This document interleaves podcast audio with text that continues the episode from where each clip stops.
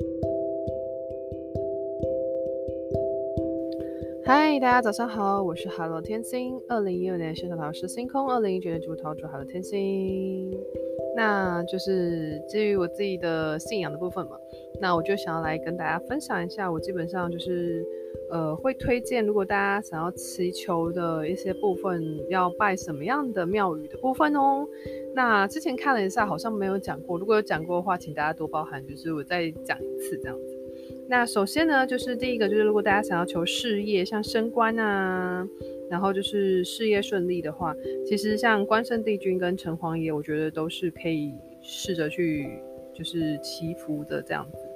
那关圣帝君有分文的跟武的，文的就是拿书的，然后就是内勤人员可以拜。那武的话，武的话呢，它其实就是大家应该知道，就是武的，它比较是走那种业务之类的，所以就是。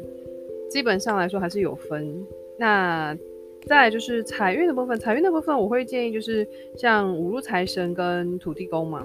那土地公其实在家附近就是会有一些就是近的，或公司附近有近的，其实就是可以，呃，就是跑业务的，就是通常会去拜这样子。对，在感情的话，感情的话就是月老跟天上圣母的部分，天上圣母的部分我我反而就是比较偏就是婚姻的一些顺利这样。那月老的话，大家都知道有红线嘛。那这个红线的部分呢，一趟只能够求一个，等到那一个红线掉了之后，才能再求另外一个哦。不要就是求太多，同时求太多就是增添自己的麻烦。再来求子的部分，求子的部分我比较偏向是保生大帝跟观音。那注生娘娘我比较偏把它分项在顺产的部分。考试的话，像是文昌帝君啊，还有关圣帝君，其实都有。对，但是记得就是关圣帝君是要那种就是 拿着书的那一种。对，那另外就是有人会想要请问的就是光明灯的部分。那其实这些部分呢，其实最主要是每个庙都他们都会有一些就是庙里面的服务人员。那以服务人员说的为主。那我讲的只是一个我了解的大概。对，那点光明灯吧，我基本上是分六种，一种是太岁灯、事业灯、财运灯、姻缘灯。文昌灯跟钥匙灯，那太岁灯的部分的话，就是比方说你今年犯太岁啊，就是会建议你去点。那平常没有的话，你就点事业灯就好了。事业灯就是让你的事业有就是升官啊，或者是顺利。财运灯呢，就有点像是业务或者是呃创业啊，大老板之类的，就是可以点。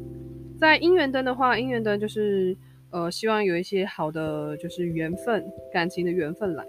文昌灯，文昌灯，我比较建议的是，如果你当你就是小朋友，就是念书不顺利，或者是要升学要考试的话，再点就可以了。药师灯就像是如果你就是身边的亲人啊，或自己就是身体比较不适，或者是要开刀，或者是呃，就是今年就是有什么病号之类的，那就是可以去点就是药师灯的部分。好，以上就是我自己的就是总结起来的结论。我是好了天心，我们下次见，拜拜。